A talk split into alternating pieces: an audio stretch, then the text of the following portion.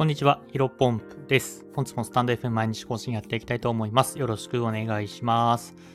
本日のテーマなんですが、スタンド FM ユーザー年齢層は25歳から34歳が最多。あなたのターゲットは誰？こういったテーマでお話をしていきたいと思います。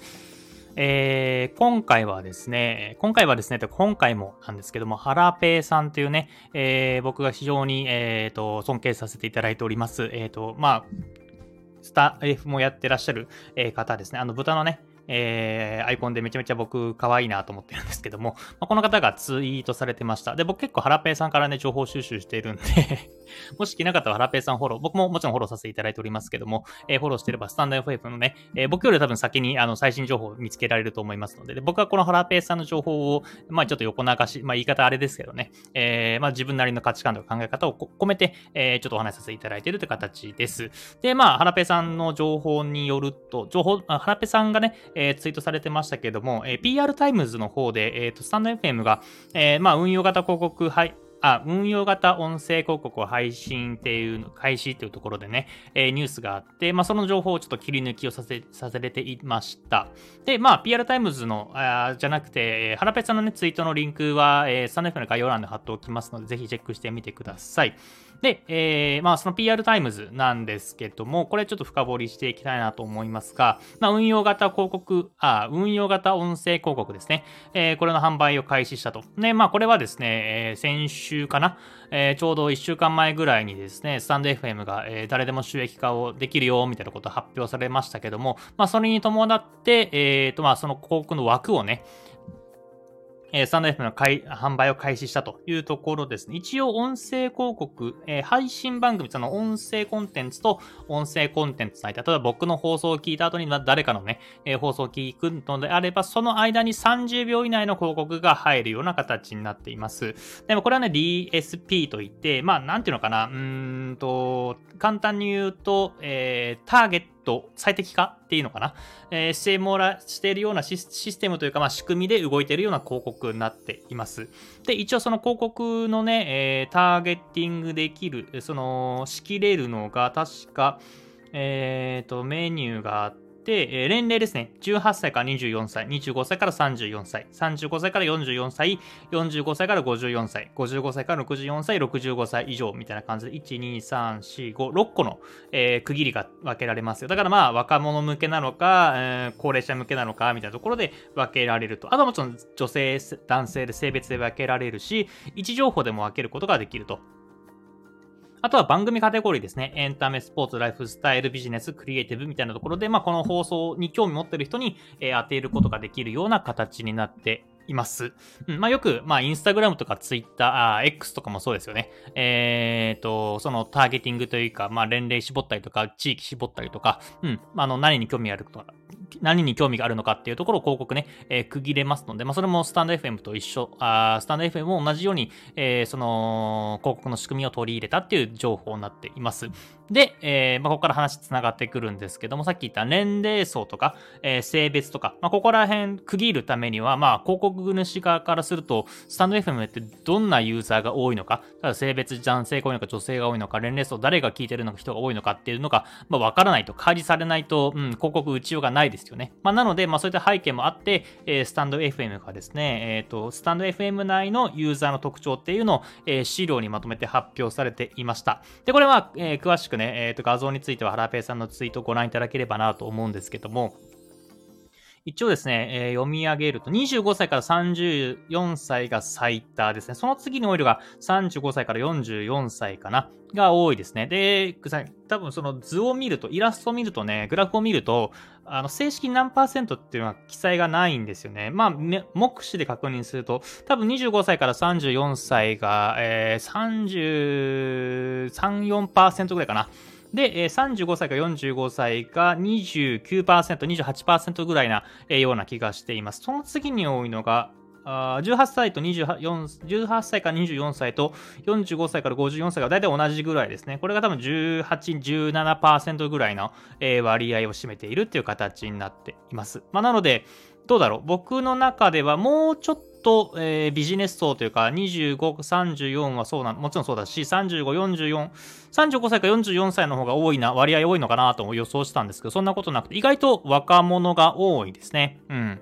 で、まあ、僕意外だったのは18歳から24歳の層がですね、全体の 17%、16% ぐらいを、占めていました。これ僕ね、めちゃめちゃ意外で、なんか若者というか若い人もね、音声メディアやってんだなと思ったんですよね。もちろん音声メディアやってるっていうのはあるんですけど、例えば17ライブとか、あとはなんかありましたっけ？僕がいつも言ってたのが、17ライブしかパッと出てこないな。17ライブしかパッと出てこないんですけど、まあ、そういうなんか、ピカピカかな？ピカピカとか17ライブとかそこら辺が、まあ、パッと出てこないんですけども、まあ、どちらかというともっともっと若者向けの音声コンテンツ、音声配信プラットフォームがある中で、まあ、スタンド FM ってどちらかというと、まあ、ゴリゴリビジネス寄りじゃないですけど、どちらかというとやっぱりちょっと大人向け、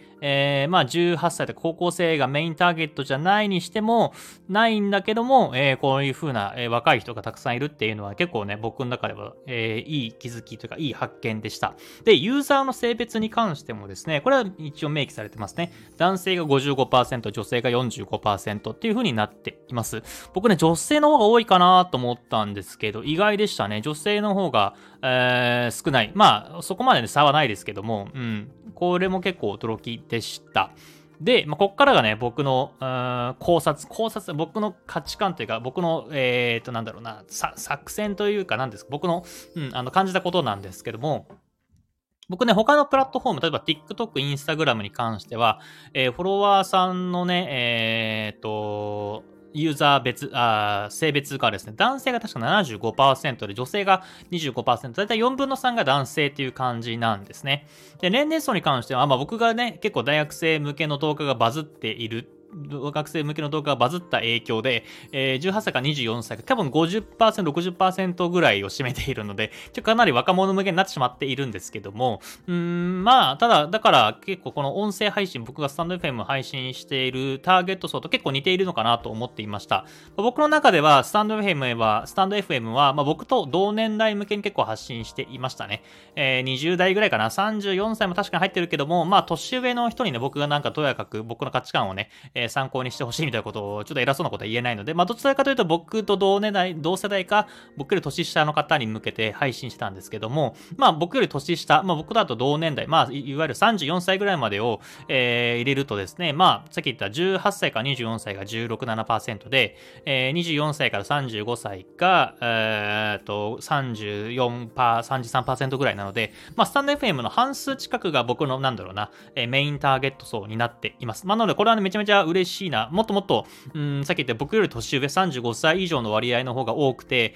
僕が届けたい層っていうのがスタンド FM の中だと30% ぐらいしかいないのかなというふうに思ってたんですけども、まあまあ、うん、引き続き、スタンド FM の中で自分がね、考えてる価値観とか考え方っていうのを発信続けたら、まあ、スタンド FM の中にいる 50% の方には聞いてもらえるチャンスというか、聞いてもらえる可能性がある。もちろんね、もちろん今、僕よりも年上40代、50代の方が聞いてくださってるのめちゃめちゃ嬉しいですし、引き続き聞いてもらいたいなというふうには思っているんですけども、まあ、僕が届けたい層に対してはスタンド FM の中でも結構全然チャンスあるんだなというふうにも感じました。あとはまあさっきも言った性別ですね。まあ、別にここら辺男性女性っていうふうに僕の中では明確に区切ってないんですけども、まあ TikTok とか Instagram のね、そのインサイトを見ると明らかに男性の方が多いので、まあ、僕自身がね、男性だし、まあゴリゴリ稼ぐとかなんかね、結構フリーランスとして男として男として頑張っていこうって発信はしてないんですけど、多分受け取り方的にね、女性より多分男性受けの方がいいんだろうなというふうに思っていました。ここもね、さっき言ったようにスタンド FM 女性の方が多いかなと思ってたから、僕の中ではちょっとね、そのターゲットユーザーとはちょっと違って、イメージとしては違ってたんですけども、まあ蓋を開けてみると男性の方が 55% という過半数よりも多かったんでね、多分スタンド FM やってる人のまあ性別と年齢層を考えると、まあ4人に3人もっとか、まあその18歳から24歳の女性と男性のね、性別のデータが出てないのは何とも言えないんですけども、まあまあ、うん、半数より、まあ4分の2じゃねえや。まあ簡単に言うと半分ぐらいは僕のターゲット層になっているかなというふうに改めて思ったので、ちょっと引き続き、コツコツ発信していきたいなと思いました。ぜひね、ご自身がどのターゲットに向けて発信していくのかっていうのをこのデータを見て、分析してもらえればなと思います。本日の話以上です。